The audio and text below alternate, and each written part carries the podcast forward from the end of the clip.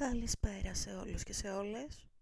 Για άλλη μια φορά στο πιο cringe podcast που έχετε πετύχει. Τη Ιαπωνέζικη Ομελέτα. Είμαι η Ισαβέλα και σήμερα θα μιλήσουμε για τις τελευταίες μέρες μου στην Αθήνα. Γενικά αν ακούτε τυχαία επεισόδια και δεν τα ακούτε με κάποια γραμμικότητα ίσως και να επαναλαμβάνονται κάποια πράγματα. Ε, Παρ' όλα αυτά ε, κάθε φορά κάνω μια μικρή εισαγωγή ώστε να ξέρετε τα βασικά θέματα αυτού του podcast. Δηλαδή το ότι είμαι Σαβέλα, ε, είμαι ας πούμε καλλιτέχνης, είχα ένα φρικτό χωρισμό ε, με ένα πρόσωπο το οποίο δεν θα ξαναναφέρω, αλλά αν ακούσετε το όνομα Άγγελος σε αυτό το podcast, τότε θα ξέρετε ποιος είναι και τι και πώς. Ε, αυτή τη στιγμή βρίσκομαι στην Αθήνα και θα αναφέρω πολλά και διάφορα άτομα και την ιδιότητά τους και το τι κάνουμε αυτές τις μέρες στο κλεινό Νάστη. Λοιπόν, τελευταία φορά που μιλούσα σε αυτό το podcast ήμουνα δευτερόλεπτα πριν να διαθετήσω και ήμουνα χάλια προφανώς τις επόμενες μέρες οπότε δεν ήμουνα σε καμία κατάσταση ούτε να ηχογραφήσω ούτε να πω τον πόνο μου ούτε καν μπορούσα να σηκωθώ από το κρεβάτι γενικότερα ε, οπότε τι έγινε, ας πούμε, από την Τετάρτη μέχρι τώρα. Ε, σήμερα είναι η Κυριακή που έχω γραφώ τώρα. Πότε θα ανέβει, δεν ξέρω, μπορεί αυτή τη στιγμή, μπορεί αύριο, ανάλογα τι θα ε, γράψει. Τέλος πάντων, ε, προφανώς ε, με το που διαθέτησα πάγωσαν όλα, σταμάτησαν όλα Γενικά είμαι ένα άτομο που, όπως είπα, πονάω πάρα πολύ. Ξέρω, ιδιάζω ε, κάθε αγόρι που ακούει αυτό το podcast, κυρίως γιατί ε, παρότι οι περισσότεροι άντρες θα ήθελαν να πιστεύουν ότι έχουν αποδεχτεί πλήρω πλήρως το κομμάτι της περίοδου, πολύ συχνά ε, βλέπω ότι ε, είναι ένα κομμάτι το οποίο θα ήθελαν να σκυπάρουν γενικά στη ζωή τους. Το, το έχουν στο μυαλό τους πολύ πιο ακραίο από ό,τι είναι και δεν θέλουν να τα ακούνε, είναι έτσι λέξη G's για αυτούς. Οπότε, τέλος πάντων, δεν θέλω να κάνω trigger και κάποιον ο οποίος ε, φρικάρει τη ζωή του ακόμα με αυτό. Δεν είναι δικό μου θέμα να το λύσω και να αποδαιμονοποιήσω το θέμα περίοδου. Ε, οπότε το σκυπάρω λίγο.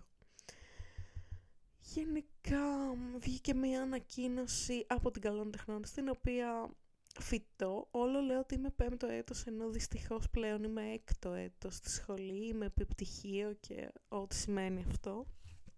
Ελπίζω πτυχίο τον Ιανουάριο, ε, πιστεύω, αλλά επειδή καλών τεχνών είναι εκτός τόπου και χρόνου, ποτέ δεν ξέρεις.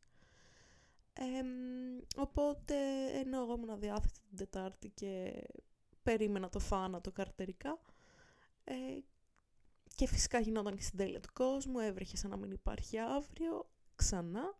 Ε, τι, μας βγάλαν μια ανακοίνωση από το εργαστήριο ζωγραφικής ότι την Παρασκευή πρέπει να συναντηθούμε για πρώτη συνάντηση του εργαστηρίου. Μηνύματα από το Instagram, από τον αδερφό μου, χωρίς κανένα σεβασμό, λοιπόν, ε, αθόρυβο, γέι. Και ε, τέλος πάντων, ε, μου στέλνει μήνυμα ο κύριος Νίκος, ο βοηθός του ε, κύριου Άγγελου, όχι του πρώην μου, του καθηγητή μου της γραφικής στο εργαστήριο, στο πρώτο εργαστήριο της γραφικής της Καλών Τεχνών. Και μου στέλνει μήνυμα τέλος πάντων ότι η Σαβέλα φέρει και το λάπτοπ σου να δείξεις φωτογραφίες στο δάσκαλο. Ε, θα κάνω παρένθεση μετά για το δάσκαλο, ναι ε, για την πτυχιακή σου κλπ. Γιατί θα μαζευτεί όλο το εργαστήριο, οπότε φέρει να δείξει και δουλίτσα. Ουσιαστικά να δει τι έκανα το καλοκαίρι, παρότι το έστελνε να δώσεις με φωτογραφίες, για να ε, δούμε αν είναι σε καλό δρόμο η πτυχιακή. Ε, και ας πούμε απάντησε ευγενικά κλπ. Ο κύριος Νίκος ε, είναι και αυτός από το Βόλο. Ε, εμένα μαμά μου είναι από το Βόλο και όλη η μεριά της μαμάς μου. Οπότε πάντα συνεννοούμαστε, κυρίως γιατί είμαι trash προσωπικότητας στη σχολή και συμπεριφέρομαι σαν να είμαι 80χρονη από τότε που ήμουν 20.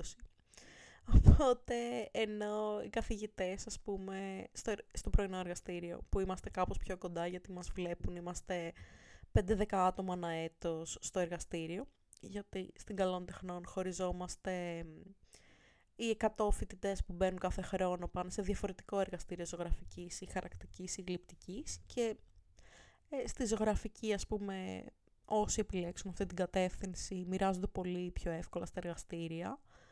Ε, και στο πρώτο εργαστήριο ζωγραφικής είναι, ας πούμε, 10 άτομα, 15 ένα έτος. Είναι, ε, έχει περισσότερο κόσμο από ό,τι άλλα που μπορεί να πάνε 2 άτομα ένα έτος, 3 κλπ. Και παρόλα αυτά, το να έχεις ε, 10-15 καινούργια άτομα σαν φοιτητές σε το χρόνο και να τα βλέπεις κάθε μέρα, ε, προφανώς τους ξέρεις με το όνομά τους και λίγο πολύ έχεις μιλήσει μαζί τους. Ανάλογα και πόσο εμφανίζονται φυσικά. Ε, οπότε εγώ ε, σαν γνήσια γερόντισα από το δεύτερο έτος στην Καλών Τεχνών πήγαινα στο εργαστήριο, ας πούμε, που με ξέραν οι καθηγητές προφανώς και έφερνα ξερολούκουμα στους καθηγητές και μοίραζα γλυκά στους φοιτητές, μου. Γενικά, αν έπαιρνα ηλεκτρικό, έκανα μια στάση από το Lidl που είναι έξω από το σταθμό της Καλυθέας, γιατί Καλυθέας σταματάμε για την καλών τεχνών. Ή αν έπαιρνα λεωφορείο, περνούσα από το Λουμίδι στην Ομόνια και έπαιρνα ξερολούκουμα ή από κανένα λουκουματζίδικο και έφερνα λουκουμάκια τριαντάφυλλο και τα μοίραζα στους καθηγητές. και από το Lidl έπαιρνα μπισκότα και τα μοίραζα στους φύλακες της σχολής και σε όποιον έβλεπα μπροστά μου, καθαρίστριες, κλητήρες, φοιτητές, συμφοιτητές, ό,τι, ό,τι κάτσει τέλος πάντων. Ήμουν αυτό το άτομο και είμαι ακόμα, αλλά ναι. Οπότε ο κύριος Νίκος είναι πιο άνετος μαζί μου, έχουμε βρεθεί και στο Βόλο κάποιες φορές να του δείξω δουλειά, ε, που κάθε φορά επιμένει να μου κεράσει τον καφέ, αλλά αρνούμε γιατί δεν είναι σωστό. Αλλά με κερνάει καφέ και τυρόπιτα, γιατί δεν είναι σωστό, αλλά είμαι και λίγο τσίπισα. Τέλος πάντων. Και ε, ο κύριος Νίκος, τέλος πάντων, ε, μου λέει φέρε δουλειά και αυτά. Και όλα κομπλέ. Ε, και τέλος πάντων, ε, εγώ περίμενα να περάσει ο πόνος και ο θάνατος για να πάω στην καλών τεχνών και είχα να εμφανιστώ στη σχολή πάρα πολύ καιρό και επειδή ήμουν στο αμύντεο και επειδή είχε κατάληψη σχολιάρινο εξάμεινο και δεν πολύ πήγαινα γιατί ήμουν στη Φλόρινα και η σχολή είναι στην Αθήνα. Ε, μέσα στην κατάληψη είχα βρεθεί με τον καθηγητή μου της ζωγραφικής να του δείξω και πάλι εικόνες. Του στέλνα ε, με WeTransfer, είχαμε βρεθεί από κοντά να μιλήσουμε, αλλά είχαμε πάει στο γραφείο του που είναι... Τα γραφεία των καθηγητών είναι στην Πατησίων, στο κτίριο της αρχιτεκτονικής, γιατί εκεί είναι και η γραμματεία της καλών τεχνών. Τώρα δεν ξέρω αν μεταφέρθηκαν ακόμα, κάτι που κάνανε αναστήλωση ενός κτηρίου μέσα στη σχολή. Τέλος πάντων. Οπότε είχα να πάω καιρό στη σχολή. Είχα πάει μέσα στο καλοκαίρι να φωτογραφίσω κάτι του Αριστίδη, ένα έργο, αλλά ε, πολύ φευγαλέα μόνο για να φωτογραφίσει το έργο του Αριστίδη και έφυγα. Και μετά ε, θα πήγαινα την Παρασκευή. Ε, και τέλος πάντων ξυπνάω την Παρασκευή πρωί, ετοιμάζω το λάπτοπ μου, τα συμπράγκαλα. Γενικότερα, όταν φεύγεις από το σπίτι σου στην Αθήνα, επειδή όλες οι αποστάσεις είναι όταν λες πάω εδώ κοντά σημαίνει μία ώρα με το λεωφορείο και κάτω Άμα πεις πάω κάπου σημαίνει μια μισή ώρα με το λεωφορείο και άμα πεις πάω κάπου μακριά θέλει δυόμιση ώρες με τα μέσα. Ε, γενικά η Αθήνα είναι έτσι, ας πούμε, χαόδης. Οπότε κάθε φορά στη τσάντα που παίρνεις μαζί σου έχεις κάποιο standard kit ε, για να περάσεις την ώρα σου στο λεωφορείο, τρόλεϊ, ηλεκτρικό, whatever. Και εμένα το kit μου ήταν ε, πάντα ας πούμε έχω μια τσάντα, ένα σάκο, ε, που έχω πάντα ακουστικά, ε, ασύρματα και ενσύρματα. Αν τελειώσει η μπαταρία από τα ασύρματα, να βάλω τα ακουστικά με το καλώδιο. Ε, κινητό φυσικά φορτισμένο. Ένα βιβλίο ξεχασμένο από το Θεό πάντα, για αν τελειώσουν τα πάντα, το ίντερνετ, τα πάντα. Αν βρεθώ στο μετρό, ξέρω εγώ, και δεν έχω κατεβάσει κάποιο podcast να ακούω. Ε, μίνιμουμ τέσσερις τράπουλες ταρό στη τσάντα μου γιατί από τη στιγμή που άρχισα να αγοράζω τράπουλες ταρό πλέον είμαι το άτομο που θα σταματήσουν οι φίλοι και γνωστοί μου και θα πούνε έλα ρίχτα μας τώρα. Ε, και μετά από εκεί πέρα στη τσάντα μου έχω διάφορα. Όταν πήγαινα καλών τεχνών είχα πάντα και ένα, ε, μια πάνινη τσάντα που είχα μέσα στην πάνινη τσάντα πινέλα, χαρτιά, καμβάδες κλπ. Αλλιώς αν ένιωθα πολύ έτσι μαγνάνιμους, είχα απλά τα κλειδιά από το ντουλαπάκι μου που είχα μέσα τα πράγματα, αν και αυτό σπάνια, δηλαδή σε κλέβουν μία-δύο φορές μετά συνέρχεσαι και λες ε, τα καλά τα πράγματα τα φέρνω σπίτι ας πούμε. Και μετά πάντα στην τσάντα μπορεί να έχεις κάποιο σνακ ή ένα μπουκάλι νερό, χαρτομάντιλα, αντισηπτικά σε τζέλ και αντισηπτικά μαντιλάκια. Αυτά ήταν και πριν τον κορονοϊό, γιατί όποιος έχει μπει στον ηλεκτρικό χωρίς αντισηψία ξέρει ότι έχει πεθάνει ήδη, έχει πάθει γαστρεντερίτιδα ε, με τον αέρα ας πούμε. Ε, και κάποια άλλα έξτρα που έφερνα, ξέρω εγώ, μπορεί να είχα τσίχλες, μπορεί να είχα διάφορα. Γενικά είναι σακιδιάκι επιβίωσης, ας πούμε. Έχει φαΐ, νερό, αντισηπτικά, χαρτομάντιλα, ε, πράγματα για να περάσεις την ώρα σου και ό,τι άλλο μπορείς να έχεις. Οπότε πάνω κάτω είχα το τσαντάκι, το γνωστό τσαντάκι, το οποίο ε, είχα ξεχάσει ότι α, πρέπει να το έχω, ας πούμε, είμαι Αθήνα. Είχα βάλει δύο βιβλία μου μέσα, ε, το Σαραμπάντ και το Εβέν Ναζάρια είχα βάλει.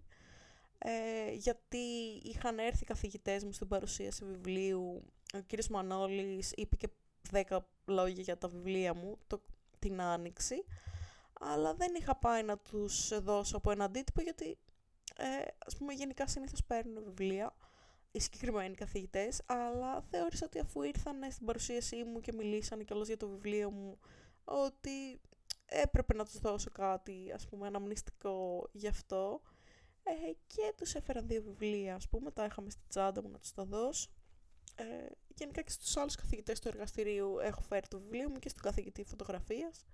Ε, δεν κάνω promotion, ξέρω ότι οι περισσότεροι δεν θα τα ανοίξουν ποτέ, αλλά με την ελπίδα ότι ίσως τα διαβάσουν και ότι μπορεί και να τους αρέσουν και ποτέ κανείς δεν ξέρει, ε, τους τα δίνω, ας πούμε. Και ως καλή κίνηση από μεριάς μου, όχι για να ε, καλοπιάσω κάποιον καθηγητή, το 10 δεν γίνεται 15, και δεν είμαι ψώνιο που το λέω, απλά έχω καλό μεσόωρο. Τέλος πάντων. Ε, γιατί μου αρέσει πολύ αυτό που κάνω και ασχολούμαι μέχρι να μην έχω άλλη ζωή. Anyway, ε, πολλές παρεκβάσεις, πολύ δέπη, ε, not, αλλά ναι. Ε, και τέλος πάντων, ε, είχα όλο αυτό το πράγμα έτσι η τσάντα μου είχε γίνει φουσκωτή φουσκωτή και είχα και το λάπτοπ για να δείξω τις φωτογραφίες και φορτιστεί φυσικά για το λάπτοπ γιατί ε, εν Αθήνες ζούμε. Ε, όλα θα πήγαιναν λάθος και το είχα σε μια πάνη τσάντα και βγαίνω από το σπίτι μου ε, και ήταν ο καιρός σχετικά ok. Δεν είχε ούτε συννεφιά, ούτε ήλιο, ε, ήταν ένα ντεμή πράγμα ας πούμε. Δεν το πήγαινε πάντως και για βροχή. Και ξεκινάω αγώνα. Α, ναι, είχα, ήμουνα και διάθετη, οπότε είχα πάρει και 4-5 είδη από πασίπονα, έτσι για να έχω. Και λέω, ξέρεις κάτι, δεν θα πάω να πάρω το στάνταρ λεωφορείο που παίρνω και να πάω με ηλεκτρικό και να σταματήσω και να περπατήσω 10 λεπτά μέχρι τη σχολή, γιατί έχει έναν επιδειξία εκεί στα στενά δίπλα στη σχολή και δεν γουστάρω να δω πουτσάκια πρωί-πρωί. Οπότε ε, έχω χρόνο, θα ξεκινήσω ξέρω εγώ δύο ώρες νωρίτερα, δεν γαμιέται. Η συνάντηση με τον καθηγητή ήταν 11.30, όχι ήταν 12, εγώ ξεκίνησα 10 το σπίτι μου και θα λέω θα πάρω λεωφορεία να κατέβω, και, ε, να κατέβω στο μετερό να πάρω μετρό να πάω μόνια και από εκεί να πάρω ένα λεωφορείο που περνάει και αφήνει έξω ακριβώς από τη σχολή, το 049. Όντως, περνάει το λεωφορείο, παίρνω λεωφορείο, πάω μετρό, έρχεται κανονικά το μετρό, φτάνω εγώ, λέω και λες έχω και 2-3 λεπτά, σχαζέψω λίγο στο Tiger, πάω και μία γύρα από το Tiger, τι, τι πήρα από το Tiger, κάτι ριζογκοφρέτες με σοκολάτα, ποτέ ξανά. Ε, ήθελα να πάρω διάφορα Halloween, αλλά λέω άστο στην επιστροφή θα γυρίσω και θα κάνω ένα shopping haul στο κέντρο.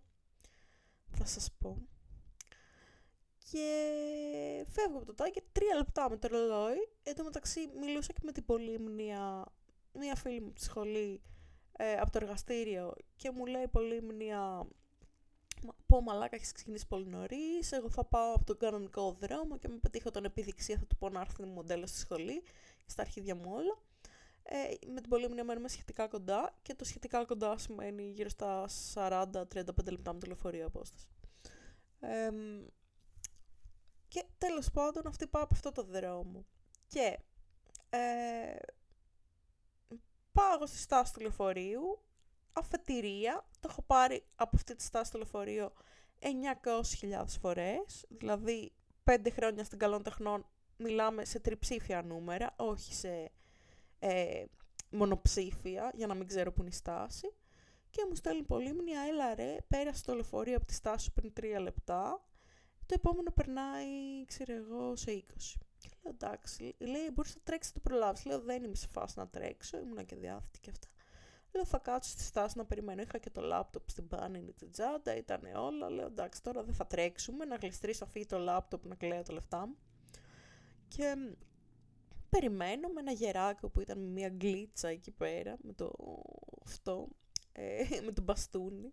Αλλά ήταν γκλίτσα κανονική, ήταν έτσι χωριάτικη, ήταν το στυλ. Και ε, έρχεται η ώρα να περάσει το λεωφορείο και συνήθως, επειδή είναι η αφετηρία εκεί, το, το λεωφορείο σταματάει τρία-τέσσερα λεπτά πριν, καθόμαστε και ξεκινάει μετά. Και ήταν ένα άλλο σε εκείνη τη θέση. Και βλέπω το λεωφορείο να κάνει skip τη στάση, δεν σταμάτησε καν στη στάση να πάρει κόσμο και να με προσπερνάει. Και τρέχω εγώ πίσω από το λεωφορείο που είμαι πολύ παχιά, ας πούμε, αυτόν τον καιρό. Δεν είμαι ούτε για τρέξιμο και αδιάθετη και με σάκο και με λάπτοπ και αυτά και αρχίζω εγώ να τρέχω, φορούσα ένα τζιν ευτυχώς. να πιάνει και το τζιν να μην πέσει. Γιατί προφανώς τα ρούχα για χοντρούς ε, υπολογίζουν ότι είσαι 800 κιλά και πάντα στη μέση είναι φαρδί έτσι, για το, έχει το περιθώριο για το πόσο θα πάρεις ας πούμε αφού φας. Και ενώ είναι κομπλές στα πόδια σου, πούμε. Ποτέ δεν είναι right fit τα ρούχα που είναι για παχουλούς. Τα XXL ρούχα είναι πάντα ό,τι χειρότερο. Δεν κολακεύουν ποτέ, είναι λες και είμαστε ξεχασμένοι από το Θεό, ας πούμε. Τέλος πάντων, τρέχω εγώ να το προλάβω, πάω πρώτη στάση, το βλέπω, με βλέπει ο οδηγός, δεν σταματάει, κλείνει την πόρτα, στο δευτερόλεπτο που φτάνω στη στάση, συνεχίζει. Δεύτερη στάση το ίδιο, τρίτη στάση το ίδιο, Εν τω μεταξύ, εγώ να τρέχω κατηφόρα στην ομόνια τώρα, έτσι, στενά στην ομόνια. Και ήξερα ότι θα βγει πυραιό. Και τρέχω, το πιάνει φανάρι, τρέχω, τρέχω, τρέχω, τρέχω, τρέχω εγώ. Και σταματάω στη στάση, μπαίνω στο λεωφορείο, βρίσκω να κάτσω κιόλας. Τίποτα οδηγός, τίποτα. Ήταν στα αρχίδια του ένας έτσι πενιντάρης με γυαλί και φραπέ και χαλαρέο. Πραγματικά έψαχνα με το που μπήκα στο λεωφορείο και έκατσα πώς κάνεις καταγγελία σε οδηγό λεωφορείο που δεν σταματάει στη στάση. Όχι ότι είμαι δικομανής, αλλά αυτός πραγματικά ήταν ό,τι να είναι. Δηλαδή, προλάβαινα να τρέξω και να βλέπω και ταξί και να τους λέω: Παίρνετε κάρτα, γιατί είχα μόνο κάρτα πάνω μου, δεν είχα κάσει καθόλου. Ε, και να μου λένε οι ταξιτζίδε, όχι, ξέρω εγώ. Και να λέει, ας πούμε, να βλέπω το λεωφορείο να, να είναι τύπο στα αρχίδια του. Ήξερε ότι έτρεχα να προλάβω αυτόν, το έβλεπε τρεις τάσεις, δεν τον ενδιέφερε όμως ο παππούλη που άφησα πίσω στη στάση με την κλίτσα, ακόμα εκεί θα είναι, έτσι. Δεν μπορούσε. Φαινόταν, ήταν και χοντρούλης και παππούλη. Δεν γινόταν να τρέξει και με μαγκούρα. Ε, και μπαίνω μέσα στο λεωφορείο, κάθομαι και με πιάνει ένας βήχας από άσθημα, μία κρίση τύπου δεν μπορώ να αναπνεύσω ε, τύπου κάτι με ενοχλεί στην αμυγδαλή μου, τώρα εγώ πνίγομαι, δεν μπορώ να πάρω ανάσα, βήχα, βήχα, με κλάμα και να βήχω και να βήχω, να μην μπορώ να αναπνεύσω, να νιώθω έτσι να βήχω συνέχεια. Ε, αφού ήταν ένας τύπος καθόταν μπροστά μου, φεύγει, πάει πιο μπροστά, πάει μια τύψη, κάνει παράπονα, ξέρω εγώ, δεξί κατα... Έβηχα non-stop, είχα πάθει κρίση άσθηματος. Ε, αντίστοιχη κρίση είχε πάθει ο πατέρας μου αυτό το πράγμα που να βύχεις, να νιώσεις να σε ενοχλεί κάτι στο λαιμό για να μην μπορείς να πάρεις ανάσα όταν, τον, ε, όταν ήρθε το ασθενοφόρο και τον πήρε πριν πεθάνει, αυτό το πράγμα είχε πάρθει και προφανώς ε, ήταν η πρώτη σκέψη στο μυαλό μου ότι εντάξει, this is it, πεθαίνουμε τώρα. Γιατί ήμουν στο λεωφορείο, το νερό μου το είχα πει πιο πριν, νερό δεν είχα, κάτι χαρτομάτιλα είχα, πηγαίναμε ομόνια πειραιά στα αρχίδια τους όλοι, προφανώς δεν θα βοηθήσει κανένας, έτσι να το πούμε αυτό. Στην Αθήνα είναι οι πιο αδιάφοροι άνθρωποι, δεν, δεν τρέχουν να σε βοηθήσουν ποτέ, ακόμα και αν πεθαίνεις σε γράφουν στα αρχίδια τους. Και τέλος πάντων, ε, βήχω, βήχω, βήχω, βήχω, σταματάω μια στάση νωρίτερα γιατί κάναν παράπονα εκεί πέρα, ε, το παίρνω στην ευθεία, η σχολή ήταν στα 50 μέτρα και και τέλος πάντων, ε, με τα πολλά φτάνω στη σχολή. Είχε ψιλοκόψει ο βήχας, δεν ήταν σε σημείο που λες πεθαίνω, γιατί ήμουν και 10 λεπτά μες στο λεωφορείο, αλλά 10 λεπτά έβηχα, έτσι, όχι αστεία. Ήταν ε, αυτό το τύπου σε κάποια φάση που πονάνε, πονάνε τα πνευμόνια σου, ας πούμε. Και ε, προφανώς έτσι, από το τρέξιμο είμαι, ε, πρέπει να έτρεξα 100-200 μέτρα, όχι παραπάνω. Ε, και ε, απλά και μόνο από αυτό ε, δείχνει ότι έχουμε φτάσει σε επικίνδυνα σημεία, πρέπει να χάσω βάρος άμεσα και ομαλά. Κάνω διατροφή, αλλά το έχω, το έχω ξεφτυλίσει, ξέρω εγώ τώρα, τον τελευταίο καιρό. γιατί δεν γίνεται. Άμα ξαναγίνει τέτοια κρίση από κάτι χειρότερο, θα μείνω στον τόπο, έτσι. Και αυτό είναι ξεκάθαρα απόλυτα ειλικρινές. Ας πούμε, το λέω και στον εαυτό μου και δημόσια, ότι ε, αυτό το τύπο βήχας ήταν ε, πολύ ζώρικος και ήταν κρίση άσθματος, δεν ξέρω, αναπνευστικό πρόβλημα. Γενικά είχα και άσθημα μικρή και αυτά. Έχω περάσει και τρεις πνευμονίες. Οπότε έχω πολύ ευαίσθητο ε, αναπνευστικό.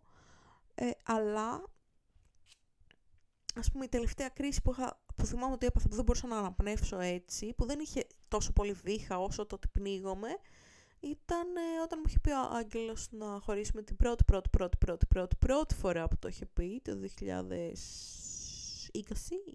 όχι, το 2019, αυτός ξέρει, μπορεί και 2018, τώρα που το σκέφτομαι, μάλλον 19. Τέλος πάντων, ε, και ήμουν ήξερα ότι ήταν κρίση πανικού 99%. Αυτό δεν ήταν κρίση πανικού, αυτό ήταν πεθαίνουμε. Και φτάνω τέλος πάντων στη σχολή, ε, που σιγά σιγά περνούσε ο βήχας, ας πούμε, γινόταν όλο και πιο αραιός, σαν αυτό το πράγμα σαν να σε ενοχλεί και να πνίγεσαι, αλλά να περνάει σταδιακά.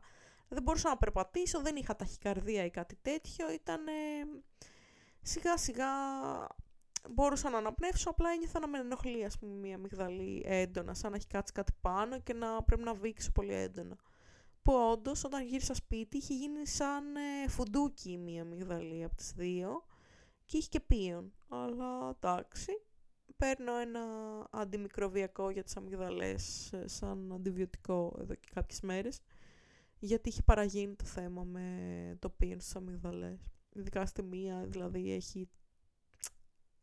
Ξέρω τι ευθύνεται κατά βάση ότι η συναναστροφή με τον άπλητο πρώην μου τα έκανε όλα. Είχε να βουρτσίσει και τα δόντια του από το 18. He said.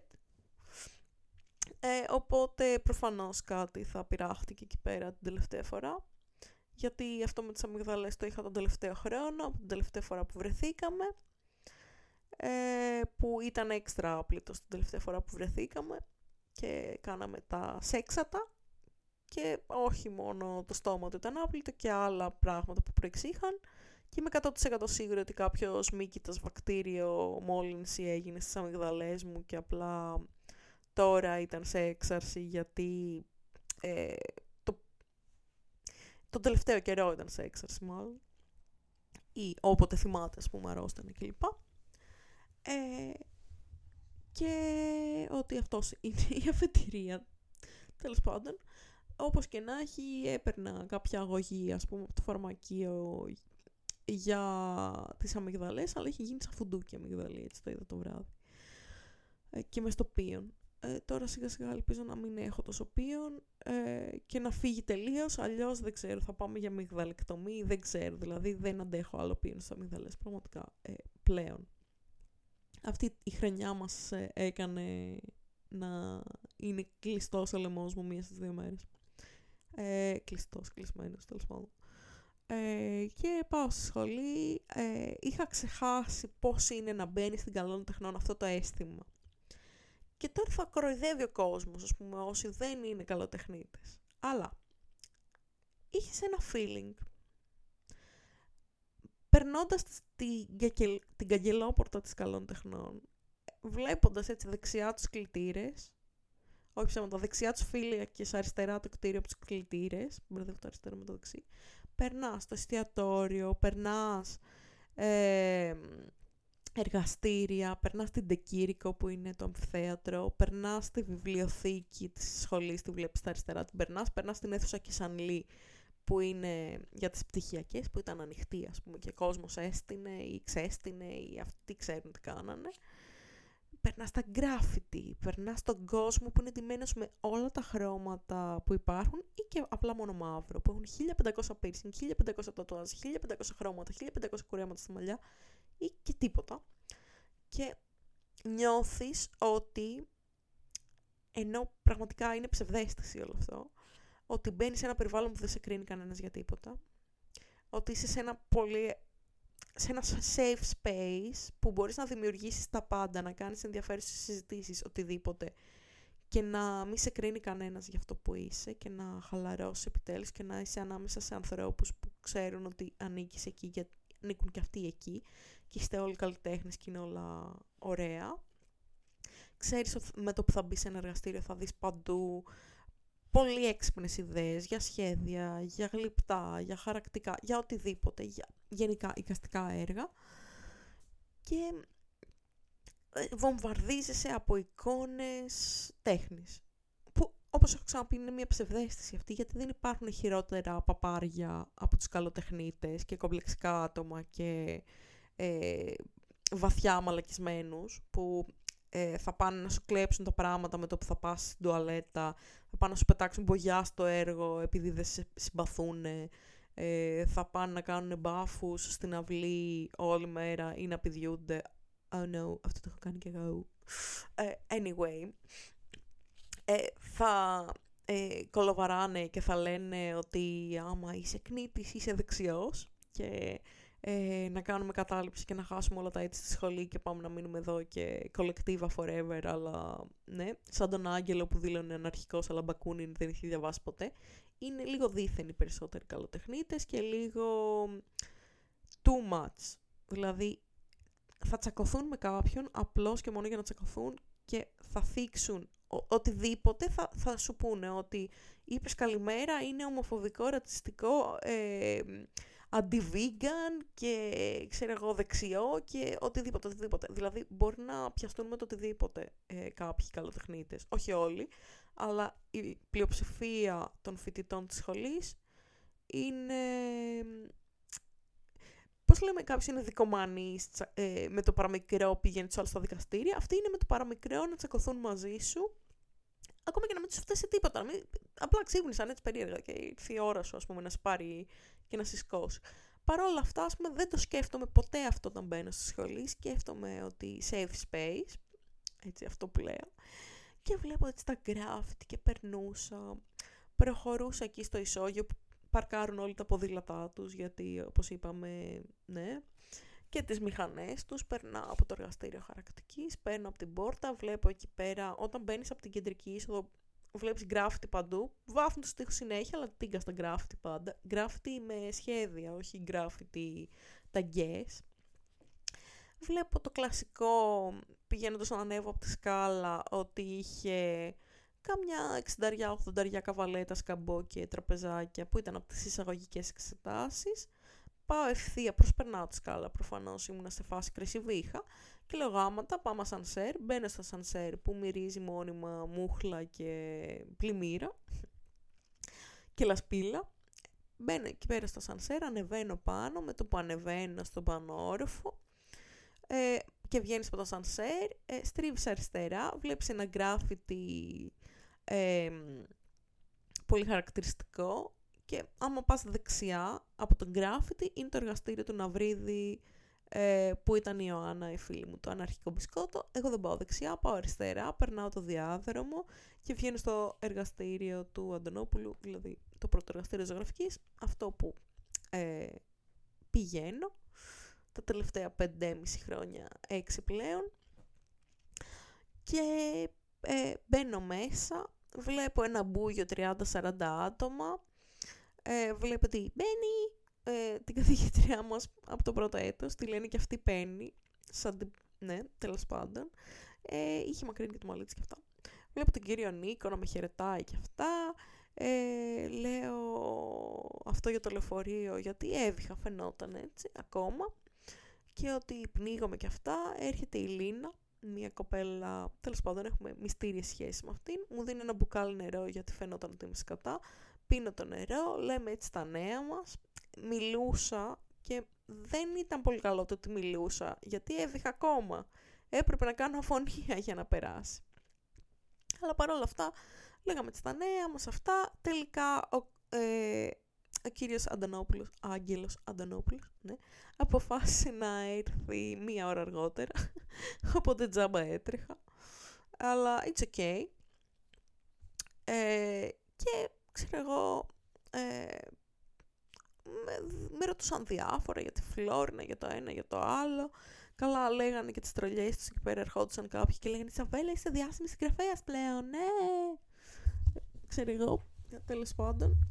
Ή συγχαρητήρια για τα βιβλία σου. Δεν το λέγανε ηρωνικά, αλλά κάθε φορά μου μου λένε «Α, Ισαβέλα, έλα να μας υπογράψεις ένα αντίτυπο». Νιώθω ότι με τρολάρουν ασύστολα και δεν ξέρω τι να γράψω και συνήθως γράφω trash αφιερώσεις όπως λε, Λεβεντόπαιδο Αρίστο, μπες στο μαγαζί και κλείσ' το που είχα γράψει στον Αριστίδη στην Ανατομία ενός καλλιτέχνη όταν είχε πάρει ένα αντίτυπο και άλλες trash αφιερώσεις. Γενικά δεν τα πάω καλά ούτε με το να είμαι δημοφιλής ούτε με το να με παινούν για πράγματα.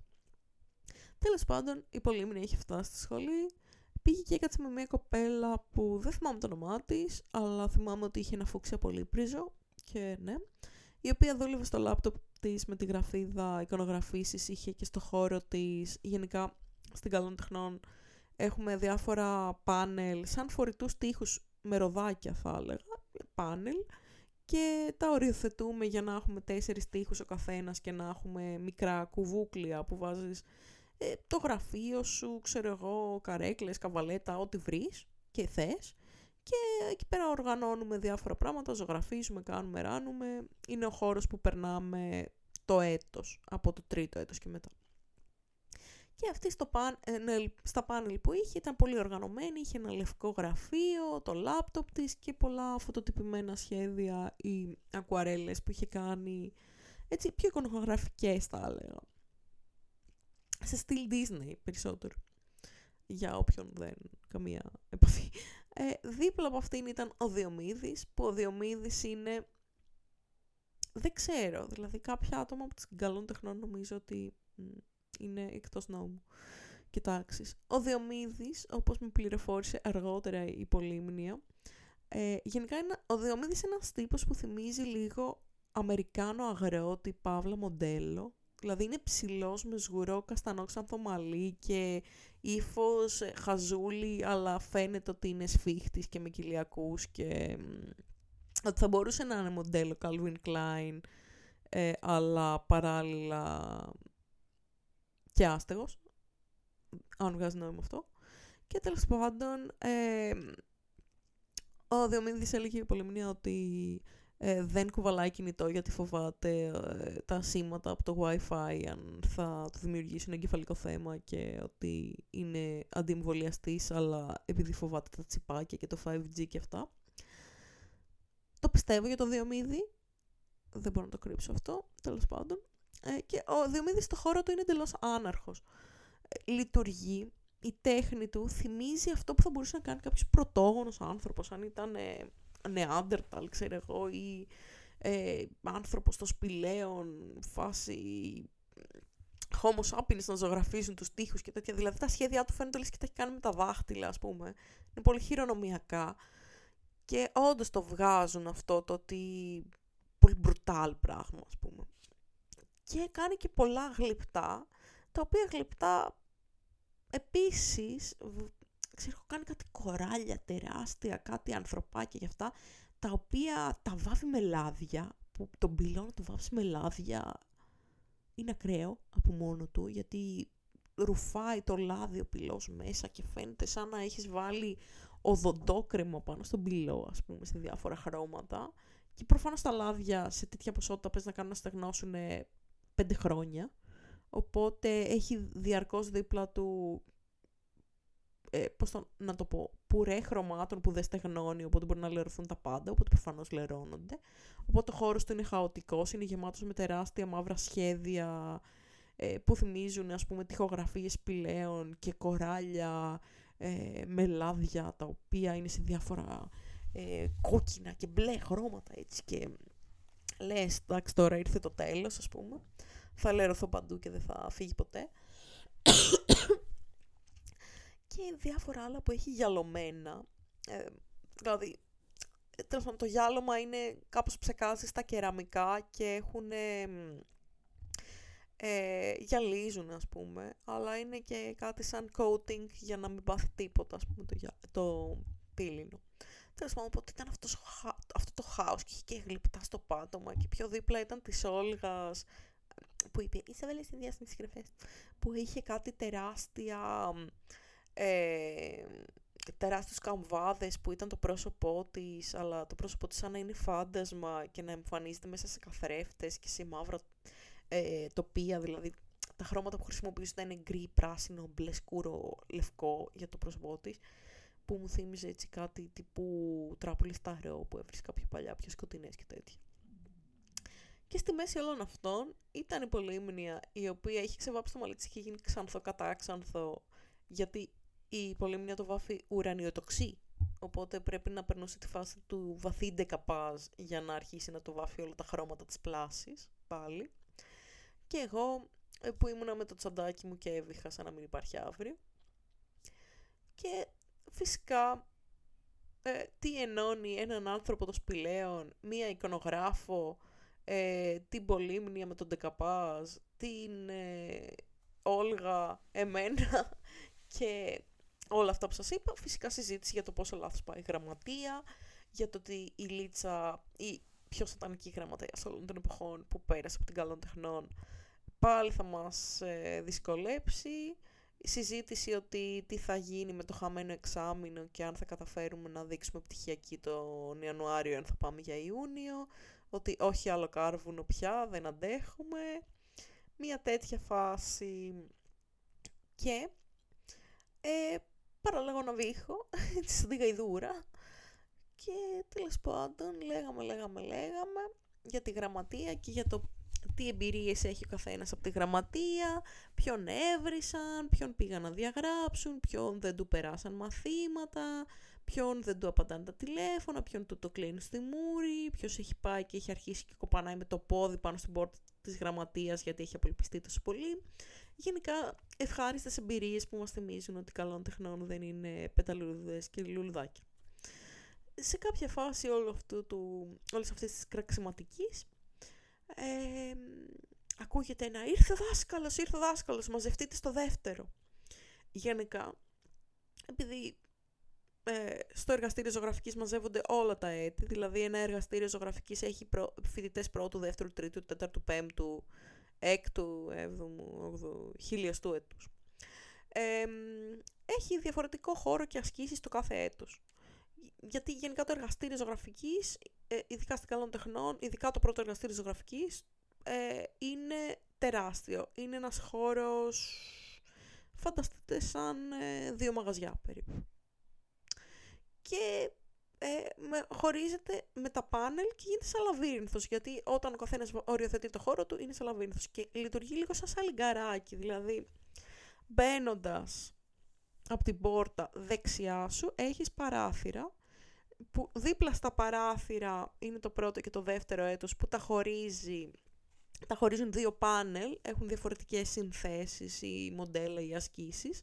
Είναι δίπλα στα παράθυρα γιατί υποχρεωτικά κάνουν λάδια, οπότε τους έχουμε δίπλα στα παράθυρα για να μην πεθάνουν από τις αναθυμιάσεις.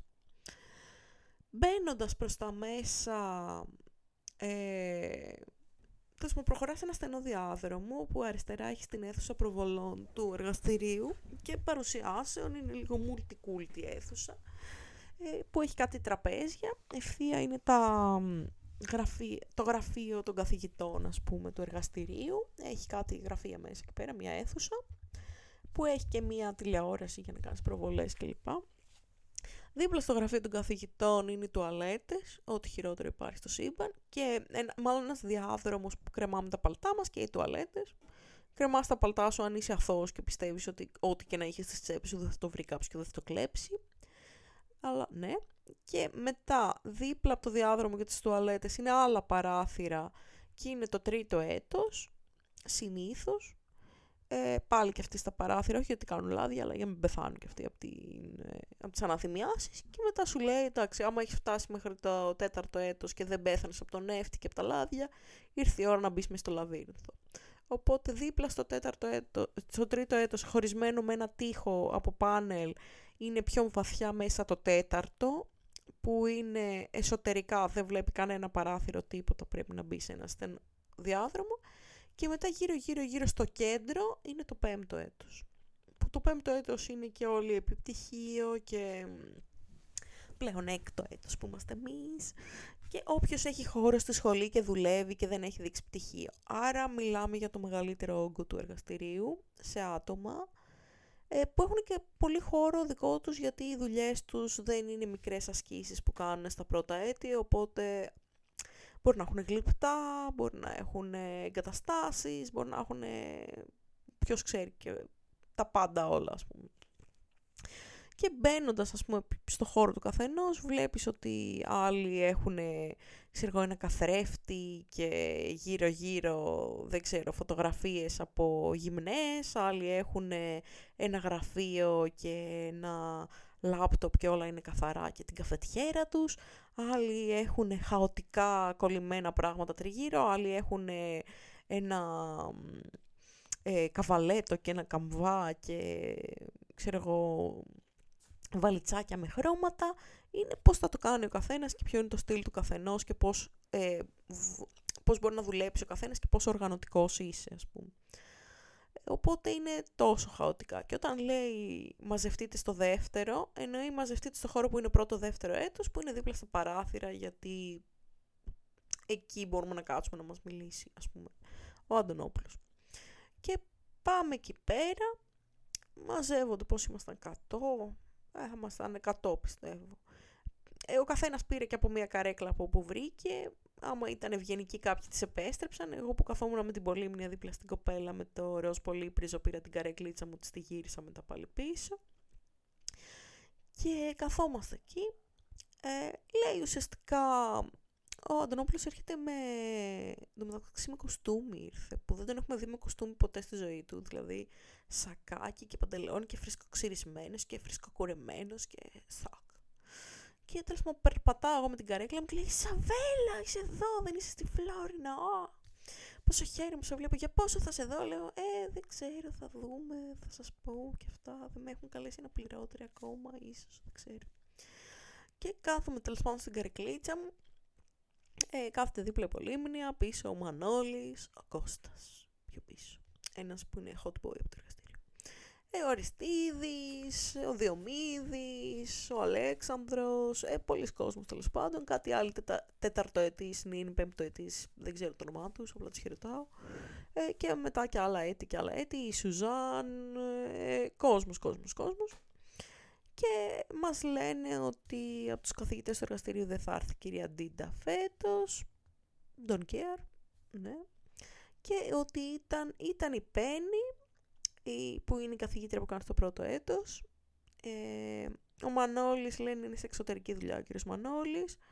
Ε, ο κύριος Νίκος που εντάξει μας έβγαζε φωτογραφίες και ξέρω εγώ ε, τα προωθούσε όλα στο Messenger τύπου τι θα έλεγε ο Αντωνόπουλος, δάσκαλος. Κάποιοι λένε τους καθηγητές της καλών τεχνών δάσκαλο. Ε, δασκάλους. Εμένα η λέξη δάσκαλος πάντα μου χτυπούσε πάρα πολύ άσχημα στα αυτιά. Γιατί; Δάσκαλος σημαίνει αυτός που διδάσκει, δηλαδή αυτός που σου μαθαίνει κάτι. Δηλαδή εσύ, εσύ δεν το ξέρεις, αυτός το μαθαίνει. Ενώ καθηγητής είναι αυτός που σε καθοδηγεί. Είναι...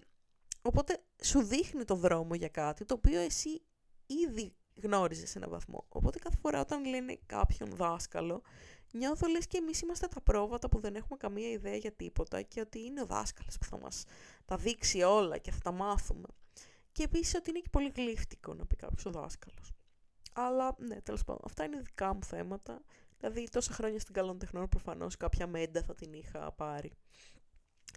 Και έρχεται, ας πούμε, έρχονται οι βοηθοί που είναι οι καθηγητές που μας κάνουν μέχρι το τέταρτο έτος, μετά έρχεται ο καθηγητής ο επίσημος του εργαστηρίου, φυσικά ο Αντωνόπουλος, ε, και μας φέρνει κι άλλον ένα κύριο, ο οποίος ήταν γύρω στα 45-50, εκεί γύρω, 45 θα έλεγα, φαινόταν 45 και λέει είναι ο κύριος Χριστόπουλος, θα αναλάβει το εργαστήριο από του χρόνου που παίρνω σύνταξη εγώ και τον έφερε για να γνωριστείτε, είναι βοηθός τον κύριο Καζάζη που είναι άλλο εργαστήριο και θα έρχεται συχνά πυκνά να μας βλέπει γιατί του χρόνου θα είναι το εργαστήριο εδώ και θέλω να έχετε καλή σχέση μαζί του, δεν θέλω όλοι να του κάνετε τη ζωή δύσκολη, θα τον ενημερώσουμε για τις εργασίες και τις ασκήσεις του εργαστηρίου και ξέρω εγώ να τον υποδεχτείτε με ωραίο τρόπο κλπ.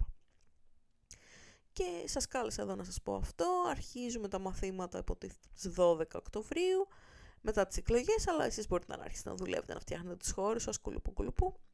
Ε, όποιος θέλει χώρο, θα ξαναβρεθούμε να πάρουμε παρουσίες κλπ. Θα γίνουν διάφορες εκθέσεις, θα συναντηθούμε να κάνουμε ημερήσια εκδρομή στην Εθνική Πινακοθήκη και στο ΕΜΣΤ, στο Μουσείο Σύγχρονης Τέχνης. Εντάξει, κλασικά αυτά, κάθε χρόνο πάμε με φορτομήνα τουλάχιστον εκδρομή στις γκαλερί και στα μουσεία ε, που πας στις 10 το πρωί και φεύγεις στις 7 το απόγευμα, έχεις δει τα πάντα όλα σου κάνουν ξαναγήσεις και μετά δεν θες να ξαναδείς τέχνη μέχρι την επόμενη μέρα τουλάχιστον. Ε, και που φυσικά άπειροι σκυπάρουν και δεν έρχονται γιατί κουράζονται να πάνε κέντρο και να κάνουν το γύρο από όλες τις γκαλερί. Αλλά ναι. Ε, μετά έλεγε για διάφορες εκθέσεις που μπορούμε να συμμετέχουμε. Ε, είπε ότι είναι οι πλατφόρμες τώρα, ε, που ναι, πήραν συμμετοχές ας πούμε, είπα και εγώ, δεν έχω να δείξω τίποτα, αλλά γιατί όχι, να φτιάξω κάτι, δεν έχω κάνει λεφτά να πάρω υλικά, αλλά γιατί όχι. Ε, και τέλος πάντων λέγαν, λέγαν, λέγαν, μετά, ε, και μετά λέει θα καθαρίσετε το χώρο για να φτιάξετε τους χώρους σας. Ε, άρχισε να μας λέει για το εξάμεινο που χάθηκε από την κατάληψη, ποιο είναι το πλάνο, ότι ακόμα το σκέφτονται και αυτοί γιατί είναι σχολή που λειτουργεί με έτη, δεν λειτουργεί με εξάμεινα, οπότε για να μην χαθεί ολόκληρο το έτος από τον καθένα, ότι ε, πώς θα γίνει ε, και τέλος πάντων διάφορα διαδικαστικά, ότι θα λυθεί και ότι θα προσπαθήσουμε να το παλέψουμε, ας πούμε, κάπως έτσι. Γιατί δεν έχουν βγει καν τα αποτελέσματα για τις εισαγωγικές, οπότε δεν έχουν έρθει ακόμα οι, προ... οι πρωτοετής για να έχουν και αυτοί χώρο στο εργαστήριο να δούμε τι ανθρώπινο δυναμικό θα προσθεθεί στο εργαστήριο, ώστε να αρχίσει η κανονική λειτουργία του εργαστηρίου. Και μου είχαν λείψει λίγο να τα ακούω αυτά, γιατί πέρσι δεν άκουσα τίποτα από όλα αυτά τα κουλά που λένε. Συνήθως τις ε, πρώτες συναντήσεις με τους καθηγητές τις κάνουν skip οι περισσότεροι, γιατί λένε μαζέψτε το εργαστήριο, οπότε πιο πολύ σαν καθαρίστρε είμαστε εκεί και μαζεύουμε περσινά και προπέρσινα έργα κόσμου και τα πετάνε και τα καθαρίζουν, ας πούμε. Ε, ναι, γιατί δεν είναι όλοι οργανωτικοί και καθαροί και μπορείς να βρεις ό,τι σκουπίδι τα πάντα όλα στο εργαστήριο και να τα μαζεύουν οι καημένοι που έρχονται στην πρώτη συνάντηση. Και ε, τέλος πάντων δεν ασχολήθηκα να μαζέψω τίποτα γιατί πάντα έχω φτάσει εκ το έτος, ε, κουράστηκα να μαζεύω χαρτόνια, δεν κουβαλάω τίποτα. Δίχω κιόλας.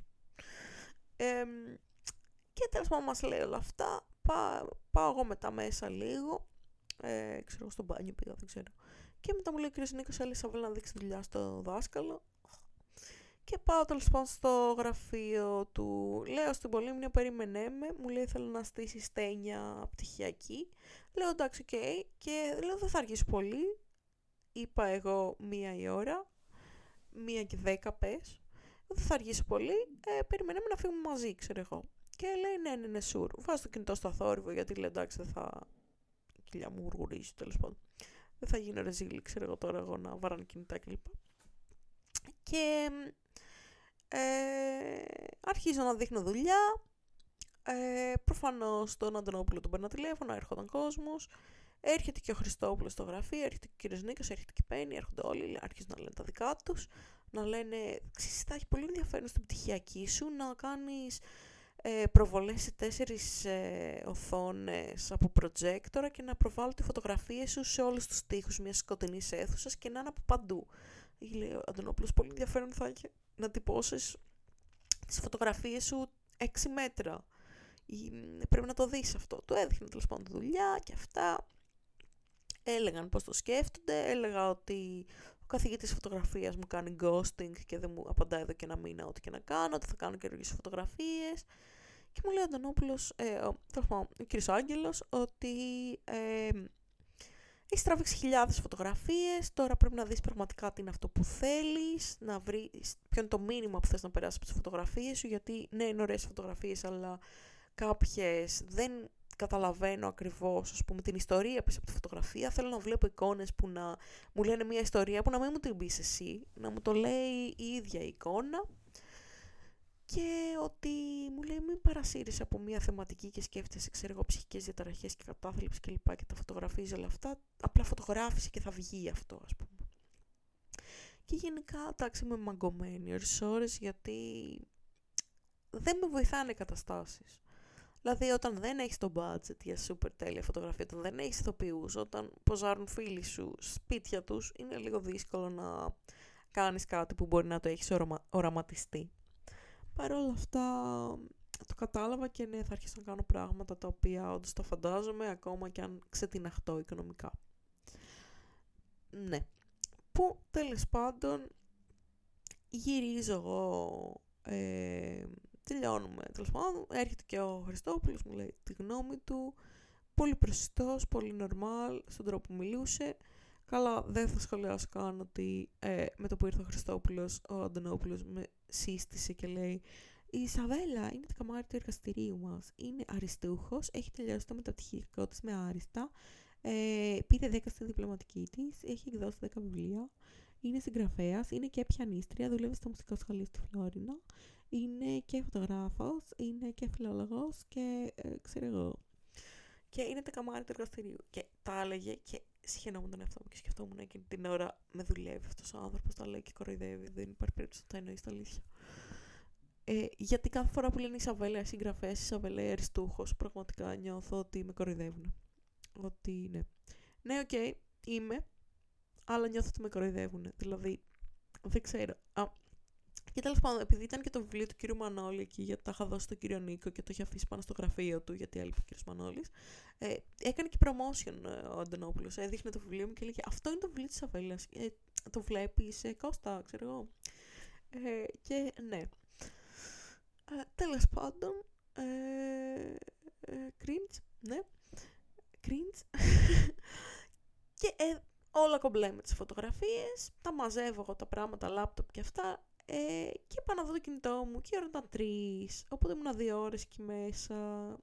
Ε, Προφανώς αναπάντησα από την πολύμνη άπειρες. Μου είχε στείλει 20 λεπτά νωρίτερα. Έχω φύγει. Λέω εντάξει, δεν σε πρόλαβα στο γάμα του. Πόσο περιμένει και η κοπέλα. Ε, κάθομαι λίγο, πάω στο μπάνιο.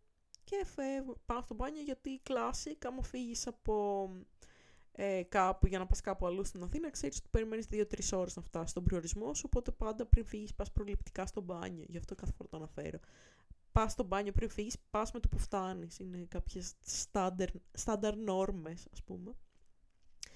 Ε, και στην καλών τεχνών γενικά ένα πολύ χαρακτηριστικό είναι ότι όλα τα μπάνια έχουν πράσινο σαπούνι, ε, γιατί είναι το μόνο που βγάζει τα λάδια από πάνω σου. Όχι το ηλιέλαιο, το λάδι ζωγραφικής, έτσι. Τα... Και καθαρίζει από τα περισσότερα υλικά ζωγραφικής που χρησιμοποιείς. Οπότε κάθε φορά έχουμε πράσινο σαπούνι και μυρίζει ωραία. Μόνο το σαπούνι, γιατί τα μπάνια τα έχουν κάνει σκατά. Ε, και φεύγω τέλος πάντων και φυσικά, προφανώς, ε, με το που θα έφευγα θα έπιανε νεροποντί και θα πλημμύριζαν δρόμοι. Φυσικά. Ε, οπότε βγαίνω έξω, λέω δεν υπάρχει περίπτωση να φτάσω στον ηλεκτρικό με τόση βροχή, έχω και το λάπτοπ σε πάνινη τσάντα, ε, ας μην πεθάνει σήμερα το λάπτοπ μου.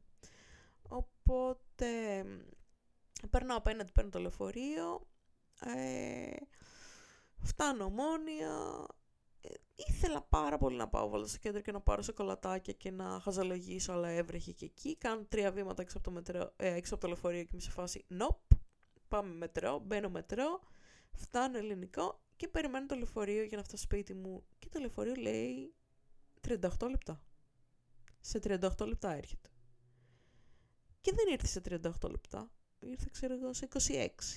Αλλά έδειχνε 38 λεπτά κολλημένα για 10 λεπτά. Και ήμουν σε φάση, δεν θα φτάσω σπίτι μου ποτέ. Θα πεθάνω εδώ. Ε, θα πεθάνω στη στάση του λεωφορείου που βρέχει, που βρέχομαι, που δίπλα μου κάθεται ένας κύριος με ομπρέλα, την οποία την έχει ανοιχτή και με πιτσιλάει και στα αρχίδια του. Ενώ είμαστε κάτω από το κουβούκλιο της στάσης του λεωφορείου. Δεν πιτσιλιέται από τη βροχή, αλλά έχει την ομπρέλα του έτσι να στάζει πάνω μου. Ε, που είμαι με το λάπτοπ εδώ πέρα, που είμαι αδιάθετη, που πονάνε τα πόδια μου από τις πόσες ώρες είμαι έξω, ε, που ο βήχας φεύγει και δεν φεύγει, που ένιωθα μπουκωμένη, ένιωθα όλο χάλια, ότι καταραίω ας πούμε. Λέω εντάξει, εδώ θα πεθάνουμε, ας πούμε. Και τελικά ήρθε το λεωφορείο, έφτασα σπίτι.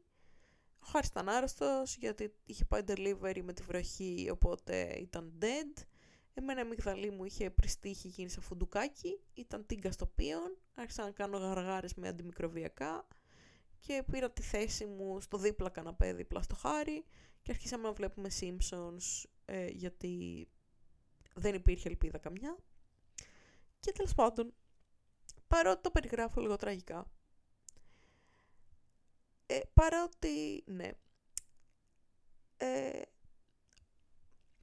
OK, okay, ας πούμε, η οδηγία στην Αθήνα των λεωφορείων και των ταξί είναι κάτι που όλοι έχουμε πάρει απόφαση ότι ε, θες το επάγγελμα, θες η ζωή, θες αυτού του είδους τα άτομα διαλέγουν αυτό το επάγγελμα, ότι περισσότεροι θα σου σπάσουν τα νεύρα κάποια στιγμή. Μα θα σε προσπερνάσουν και δεν θα σταματήσουν.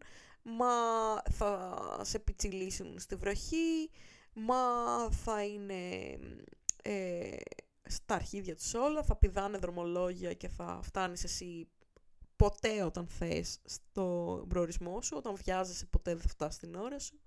Όταν δεν έχεις τίποτα να κάνεις όλα θα περνάνε κατευθείαν ας πούμε. Ενώ όταν βιάζεσαι θα, θα έρχονται κάθε 50 λεπτά τα λεωφορεία. Αυτό είναι συμπατική αλήθεια. Και είναι αρνητικό. Ε, το ότι η Αθήνα με το που βρέχει πλημμυρίζουν τα πάντα και σταματάνε τα πάντα και η πολύμνια που ήθελε να πάει άλυμο είχε πλημμυρίσει άλυμο και δεν μπορούσε, είχε κλείσει ο δρόμος ας πούμε και δεν ξέρω καν πώς έφτασε σπίτι της. Ε, το ότι, ναι, στην Αθήνα πλημμυρίζει για πλάκα οποιοδήποτε δρόμος γιατί δεν ε, είναι και τόσο προσεκτική όταν, ας πούμε, όταν ο Δήμος λέει θα φτιάξω κάτι, προτιμάνε να φτιάχνουν ε, θάμνους ωραίους και φωτάκια παρά να φτιάξουν τα φρεάτια, αλλά από την άλλη δεν ξέρω και πώς λειτουργεί το budget του κάθε Δήμου και της πόλης γενικότερα. Αλλά αυτό που έχω δει είναι πολλές φορές να πλημμυρίζουν και λεωφορεία, να κλείνουν δρόμοι, να ε, γίνεται ο χαμός. Με καθυστερήσεις σε δρομολόγια κλπ. Αυτά όλα είναι αλήθειες της Αθήνας, τα έχουμε αποδεχτεί πολλά χρόνια πλέον. Όποιος κυκλοφορεί και λίγο κέντρο ξέρει ότι εντάξει, ας πούμε, φθινόπωρο χειμώνα με τις βροχές όλοι, όλοι οι δρόμοι θα γίνουν ποτάμια, δεν θα φτάσει ποτέ, ποτέ εκεί που θες, ότι θα χρειάζεσαι γαλότσες και αδιάβροχο και ομπρέλα και πάλι λούτσα θα γίνεις. Αλλά εντάξει, ας πούμε.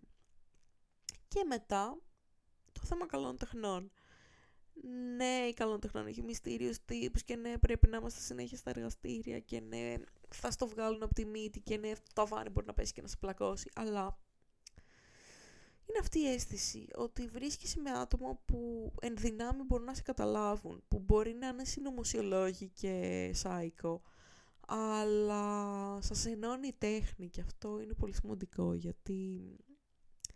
Γιατί και αυτή κάποια στιγμή στη ζωή τους ήταν το παιδάκι που ζωγράφιζε στο τελευταίο θρανείο και οι καθηγητές του λέ, τους λέγανε ότι δεν θα κάνουν τίποτα στη ζωή τους και τελικά έγιναν ζωγράφοι και φτιάχνουν όμορφα πράγματα που τα βλέπεις και ξαφνικά σε βάζουν σε σκέψεις. Οπότε είναι ωραία όταν είσαι εκεί. Ακόμα και αν οι καθηγητές καθυστερούν, ακόμα και αν στείλαινε, ακόμα και αν στείλαινε φοιτητές, ακόμα και αν οτιδήποτε. Είναι ένα safe space όντως. Και είναι ένα μέρος που κάνεις την τέχνη σου και δεν υπάρχουν πολλά μέρη που να μπορείς να κάνεις την τέχνη σου. μετά από τη σχολή, δηλαδή μετά από αυτό το εξάμεινο, εγώ θα μπορώ να ζωγραφίζω μόνο στο δωμάτιό μου. Δεν θα έχω το budget να νοικιάσω εργαστήριο ή χώρο ή δεν θα μπορώ να συναναστρέφω με τόσο πολλά άτομα ταυτόχρονα που να ζωγραφίζουν. Θα είναι δύσκολο να, να βρεθώ ξανά σε τέτοιους χώρους. Και ένιωθα ήδη νοσταλγία, ας πούμε, για την καλών τεχνών και για τις σπουδές. Ε, και έψαχνα ας πούμε τι άλλο θέλω να κάνω. Από τη μία νιώθω ότι το θέμα τέχνης, ότι δεν είμαι έτοιμη να λειτουργήσω απλά σαν επαγγελματίας εικαστικός, ότι θέλω να μάθω κι άλλα για τη ζωγραφική, για τη χαρακτική, για την κλειπτική, για όλα αυτά τα πράγματα που, που ποτέ δεν τελειώνουν οι γνώσεις γι' αυτά. Αλλά θέλω και όμως δεν ξέρω και πόσο θα έχω δυνάμεις για να σπουδάζω, για να μαθαίνω. Και γενικά είναι πολύ μεταβατική χρονιά αυτή, γιατί πέρυσι κάπως ήταν συγκροτημένα τα πράγματα, είχα μια σταθερή δουλειά τύπου με σταθερό ωράριο. Και ε, είχα το χώρο μου, το σπίτι μου, ήμουν μακριά από όλους και από όλα, ήταν πολύ δύσκολη χρονιά γιατί η μάνα μου είχε προβλήματα υγείας, γιατί χώρισα, γιατί το ένα για το άλλο. Αλλά είχα τα λεφτά μου και ένιωθα ότι μπορώ να τα διαχειριστώ καλύτερα και να είμαι στο χώρο μου που στο τέλος της ημέρας θα είχα το κεφάλι μου ήσυχο ας πούμε και θα ξάπλωνα στο κρεβάτι μου και θα βλέπα τη σειρά στο λάπτοπ και θα έτρωγα το φαγητό μου και θα ήταν όλα όπως τα ήθελα ας πούμε. Αλλά 800 χιλιόμετρα μακριά από την Αθήνα. Και φέτος είναι περίεργα τα πράγματα γιατί μένω πάλι στο πατρικό μου σπίτι, στο καταπράσινο δωμάτιό μου με τα χιλιάδες σχέδια τριγύρω στους τοίχους και είμαι κοντά στο τέλος για την καλών τεχνών αλλά είμαι σε αυτό το σημείο που τελειώνεις τις σπουδές σου ή είσαι κοντά στο τέλος και έχεις αυτή την αβεβαιότητα τύπου και τώρα τι γίνεται ή μάλλον το κενό ότι οκ θα βρω μια δουλειά ή έχω μια δουλειά ή κάνω δουλειές διάφορες αλλά αυτό θα είναι η ζωή να γυρίζω σπίτι μου και να δουλεύω και να και να κάνω τέχνη τύπου on the side γιατί ναι μεν θέλω να δουλέψω πάρα πολύ με παιδιά πάντα δουλεύα με παιδιά μου αρέσει πάρα πολύ η ενέργεια που μου δίνουν είτε σαν πιανίστρια είτε σαν οικαστικός. Ε, ένα από τα δύο γιατί φιλολογικά δεν υπάρχει περίπτωση Εκτός αν τους έκανα έκθεση, δημιουργική γραφή, λογοτεχνία, αλλά ε, δεν νομίζω να ήμουν το άτομο που θα μπορούσε να διδάξει ιστορία. Θα, θα με τρώγαν οι μανάδες τους. Ε, και ξέρω ότι θέλω να ασχοληθώ με αυτό, ξέρω ότι πέρσι μου έδωσε πάρα πολύ ενέργεια που ήταν τόσο full time, γιατί εντάξει και τώρα έχω μαθητές, αλλά άλλο να κάνεις 6-7 ώρες τη βδομάδα, άλλο 24 που έκανα πέρσι. Όμως παράλληλα η ζωή είναι και πολύ μικρή και θέλω να κάνω και άλλα πάρα πολλά πράγματα και για την τέχνη και για πολλά άλλα. Δηλαδή, ναι, πέρσι με γέμιζε πάρα πολύ το ότι είχα μικρούς μαθητές και είχα τη δουλειά μου και το σπίτι μου, αλλά με πονούσε πάρα πολύ το ότι με το που τελείωνα από το σχολείο το σπίτι ήταν εντελώς άδειο και δεν μπορούσα ούτε να βγω για ένα καφέ γιατί με έπνιγε αυτό το χωριό, γιατί δεν υπήρχε τίποτα, δεν υπήρχε ένα σινεμά, ένα θέατρο, να βγω μία βόλτα, να δω κόσμο, να, δεν ξέρω, να φάω μία σκολάτα κάτι. Ενώ στην Αθήνα νιώθω ότι κάθε φορά που κατεβαίνω στο κέντρο, εντάξει όχι όταν βρέχει και δεν μπορώ να κάνω βήμα, ότι θα περάσει ωραία, ότι θα πάω σε μπαζάρ, θα κάνω το ένα, θα κάνω το άλλο, θα κάνω το παράλληλο. Ενώ όταν ε, είμαι κάπου που είμαι ψηλοαποκλεισμένη από όλους και όλα και δεν έχω ερθίσματα. Ας πούμε στο χωριό νιώθω ότι είναι για λίγο καιρό. Ότι όταν τα ξερευνήσεις όλα και τα δεις όλα, ότι μετά δεν έχει κάτι άλλο να σου δώσει. Ε, ναι, τα παιδάκια θα είναι γαμάτα και θα περνάτε τέλεια, αλλά μπορώ να ζήσω μια ζωή χωρίς θέατρο, χωρίς κινηματογράφο, χωρίς μπαζάρ στο μοναστηράκι, χωρίς ε, Halloween party στα εξάρχεια, χωρίς, ε, χωρίς περατζάδα στα υλικά σχεδίου, χωρίς ε, να αράζουμε με τους φίλους μου, χωρίς όλα αυτά. Γιατί, ναι, OK, okay, από τότε που ήρθα στην Αθήνα έχω σπαστεί πολύ με άτομα που είπαν θα είναι δίπλα μου και εξαφανίστηκαν. Αλλά είναι και η ζωή που μπαίνει στη μέση και είναι και άλλα άτομα πολλά που μπορεί να εξαφανίστηκα κι εγώ από αυτά ίσως που βρισκόμαστε τώρα και νιώθω ωραία απλώς και μόνο από μία βόλτα. Επειδή είμαι στο κέντρο και επειδή όλα έχουν άλλο χρώμα και άλλη χρειά. Ακόμα και στην περιοχή μου να πάω μέχρι το σούπερ μάρκετ νιώθω ότι με χαλαρώνει πολύ περισσότερο το ότι δυνητικά μπορώ να κάνω πολύ περισσότερα εδώ με εμπνέει κιόλας. Εντάξει, βέβαια, ε, μια ιστορία την οποία ερωτεύτηκα που την έγραψα, με αυτή την ιστορία, ε, την έγραψα όταν ήμουν στο αμύντεο. Δηλαδή, και το «Μη φοβάσαι απόψε» και τα «Εύαινη Ναζάρια» που τα έγραψα διαδοχικά σχεδόν.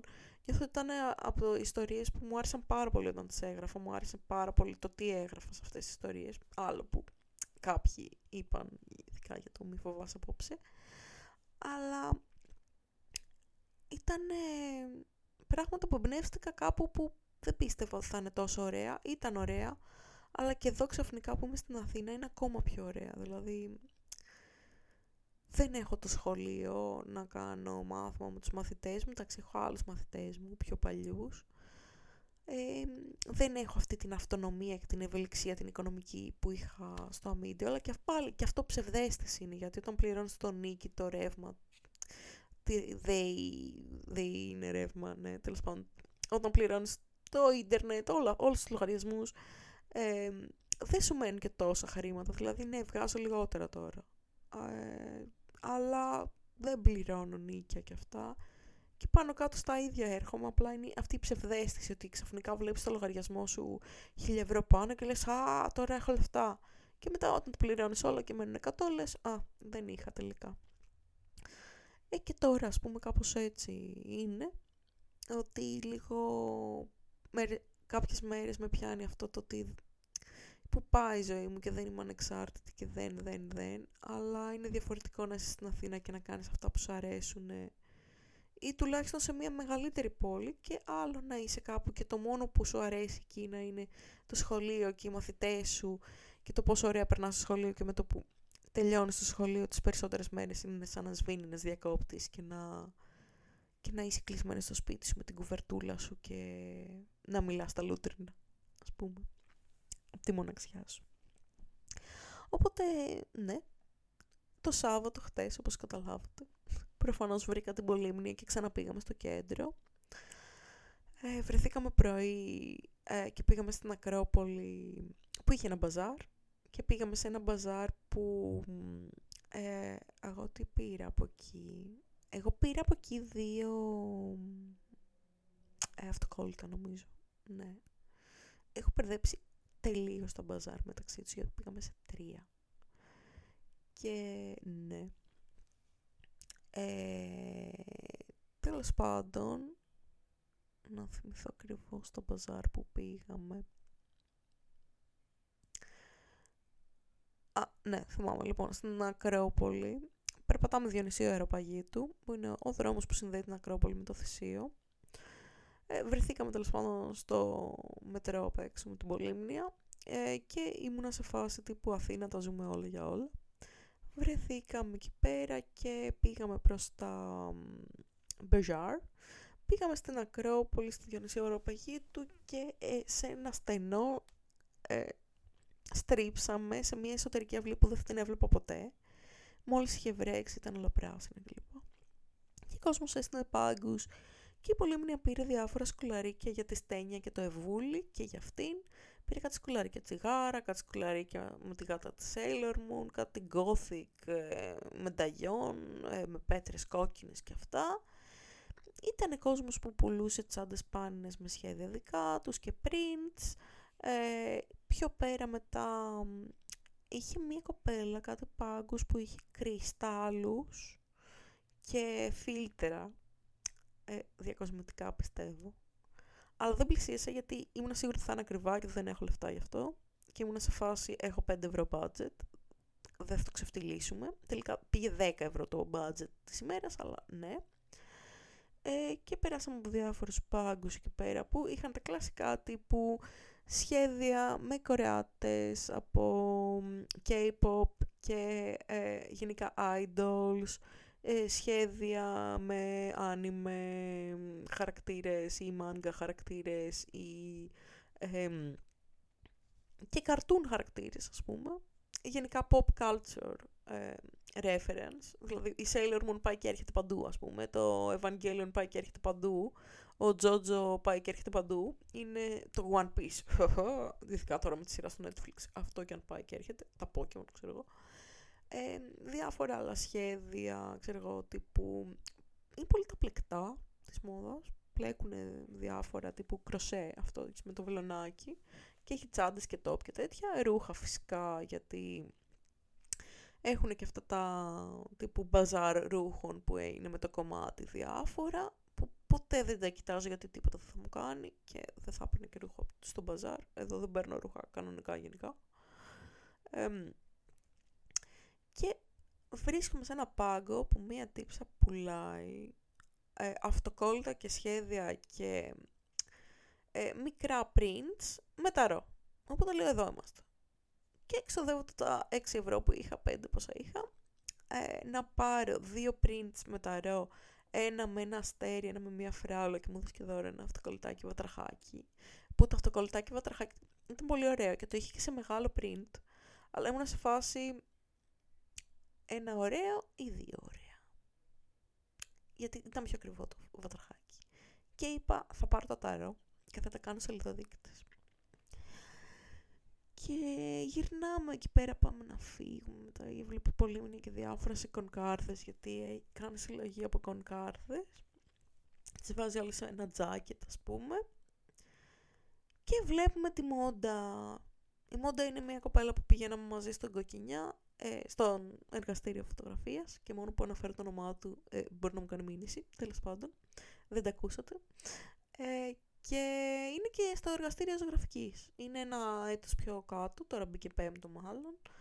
Ε, και ε, Αρχίσα, ε, τι χαιρετάω τέλος πάντων, με χαιρετάει, πιάνουμε την κουβέντα λίγο ε, για καθηγητές, για τη σχολή, με ρώτησε για την κάμερα, της είπα ότι σκέφτομαι να πουλήσει την παλιά μου κάμερα γιατί δεν έχω λεφτά τον τελευταίο καιρό και γιατί δεν έχει καμία σχέση με την καινούρια, οπότε η καινούρια είναι κλάση ανώτερη.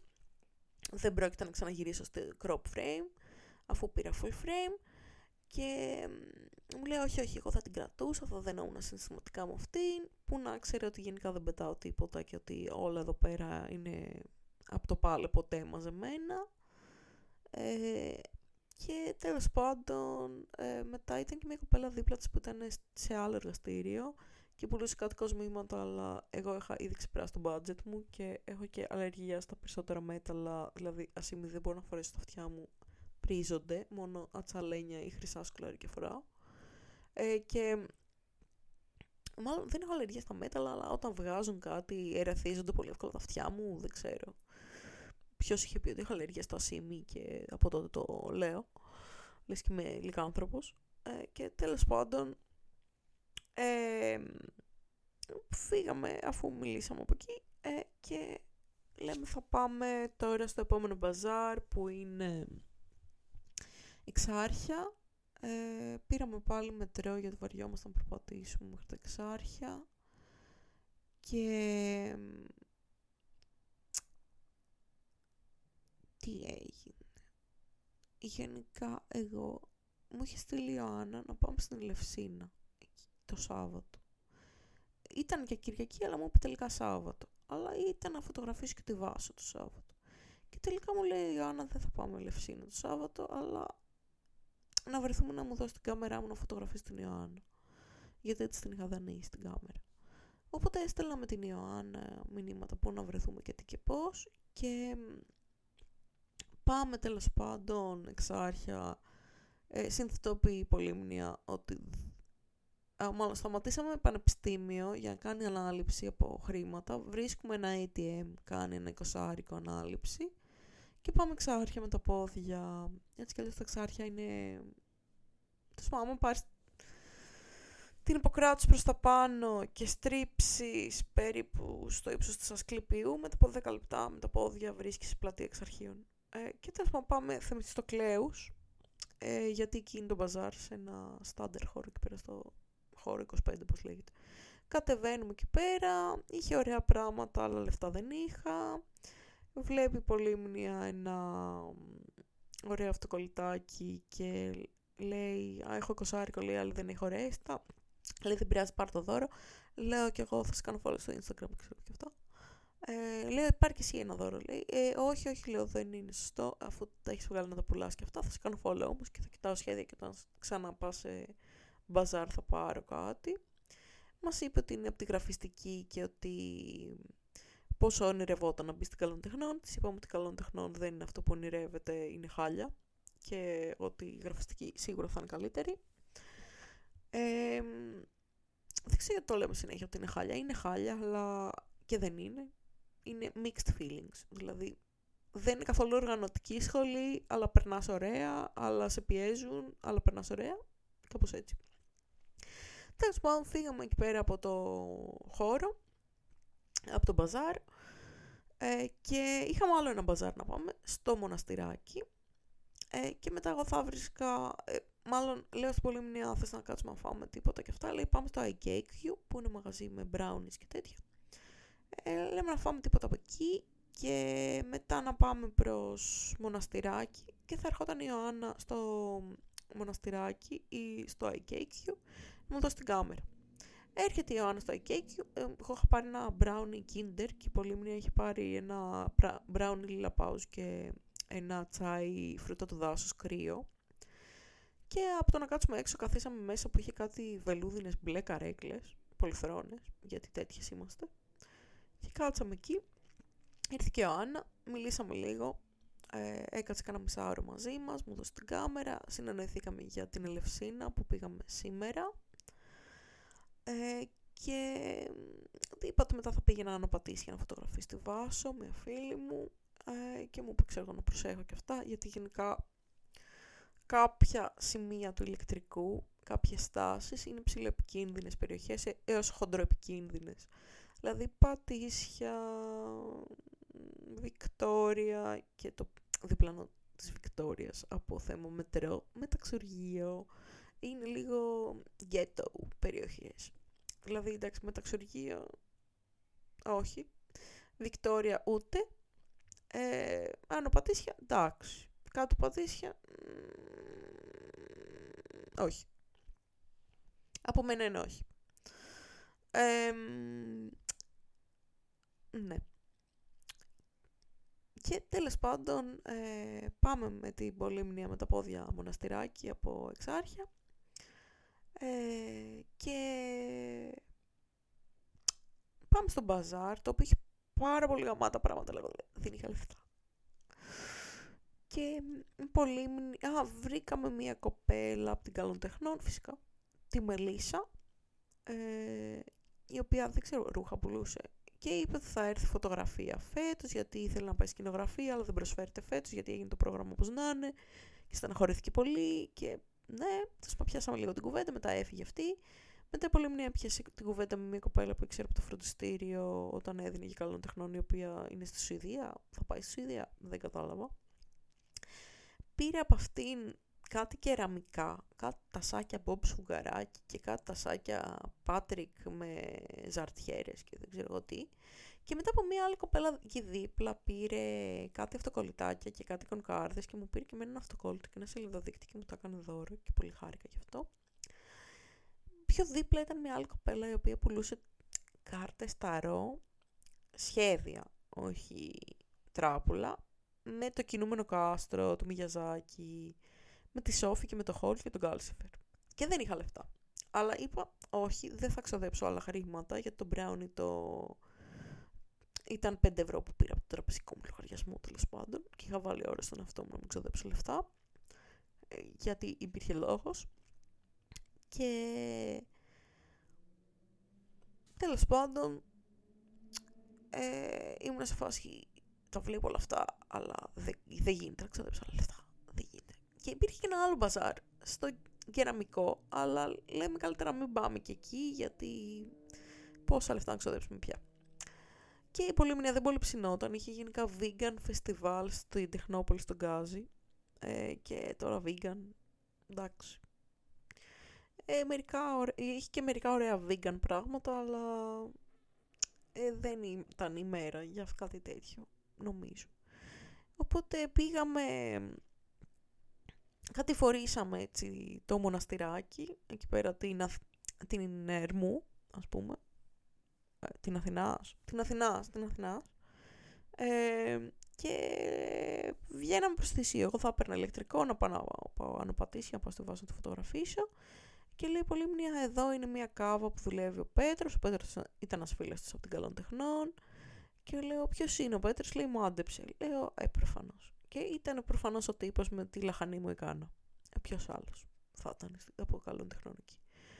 Και άρχισαν και πιάσαν κουβέντα για τη Πολύμνια θα κατέβει σε ένα φεστιβάλ και θέλει να τυπώσει κονκάρδες, ε, διάφορα ε, σχέδια, αυτοκόλλητα και αυτά και της έλεγε αυτός διάφορα τιμές που έχει κατά καιρούς από διάφορα φωτοτυπάδικα που έχει πάει να τυπώσει πράγματα. Εγώ κοιτούσα τις μπύρες και αυτά, αλλά δεν ήμουν σε φάση να ξοδέψω χρήματα. Καλά, η κοιλιά μου πλέον έχει φτάσει σε σημείο να διαμαρτύρεται έντονα, αλλά 11.30 ώρα δεν πρόκειται να φάω τίποτα. Ε, και ε, κοιτούσα κάτι goblin beer, μπύρες και δεν ξέρω τι. Ε, και καθίσαμε σε κάτι καφάσια εκεί πέρα έξω και λέγαμε διάφορα για το πώς την Ιωάννα την έχουν παντρέψει στο μαν. Όχι, ε, τέλος πάντων, ιστορίες από την Ιωάννα. Και ιστορίες από την Καλών Τεχνών και ιστορίες δικές μας. Και μετά ε, λέω θα φύγω, ξέρω και αυτά, τους άφησα να πούν τα δικά τους, πήγα ε, και πήρα τον ηλεκτρικό στο Θησίο, που είναι λίγο πιο κάτω ας πούμε το μοναστηράκι. Ε, ο ηλεκτρικός στο Θησίο είναι ελάχιστα, ας πούμε είχαμε φτάσει σχεδόν στην Ασωμάτων, γιατί εκεί η κάβα που δουλεύει αυτός είναι δίπλα στο κύλος όπου είναι οριακά θυσίο ας πούμε. Και πήρα τον ηλεκτρικό, πήγα φωτογράφησα τη Βάσο, δεν νομίζω να πήγε καλά, ακόμα δεν το έχω βρει με τις φωτογραφίσεις, θα δούμε. Και ε, μετά γύρισα σπίτι, ξέχασα τη ζακέτα μου στη Βάσο, τέλος πάντων θα τη βρω πάλι τη ζακέτα μου, θα ξαναπάω να τη φωτογραφίσω και έπεσα ξέρει για ύπνο. Όχι, βάλαμε με το χάρη να δούμε Inception και πέσαμε ξέρει για ύπνο. Κάτι τέτοιο είναι.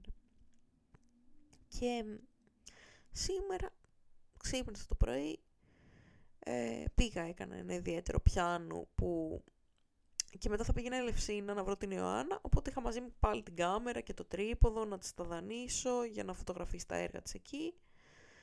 Και θα, ε, επειδή έχει πάει ήδη μια μισή ώρα που έχω γραφώ, θα πω τα της Ελευσίνας στο επόμενο επεισόδιο. Επεισόδιο, τέλος πάντων, στην επόμενη ηχογράφηση. Το μόνο που θα πω είναι ότι εκεί που έκανα μάθημα, επειδή ήμουν βαμμένη, βαμμένη για να βγω, ας πούμε, και φορούσα ένα κόκκινο φουστανάκι με αστεράκια, ε, απλά ένας από τους δύο μαθητές μου, ο Άλκης, Άλκης ετών 7, μου βγάζει τα γυαλιά και απλά με κοιτάει και λέει cringe για το βάψιμο. Και εντάξει, τράστη με στο άλκι. Και λέει, πού πάτε έτσι βαμμένοι. Λέω, σε μια φίλη μου και λέει, είναι κλόουν. λέω, καλά, λέω, είστε εδώ πέρα, ό,τι να είναι. Ε, τέλος πάντων, ε, μετά το μάζεψε το παιδάκι. Είπε ότι, ε, κυρία, έκανα, έκανα κακό χιούμορ και αυτό. Ε, λέω, ποτέ ξανά. Και λέει, ναι, ναι, ποτέ ξανά.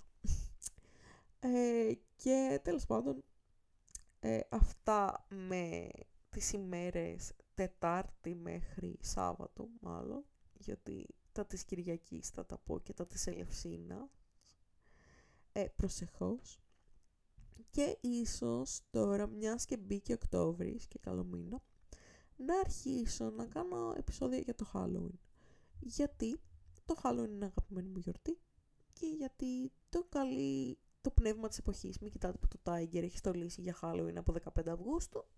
Τώρα είμαστε Οκτώβριο. Οπότε δεν ξέρω να λέω για ταινίες και διάφορα που μου θυμίζουν έτσι Halloween. Πέρα, για, πέρα από όλα όσα έχω πει ήδη για το Halloween.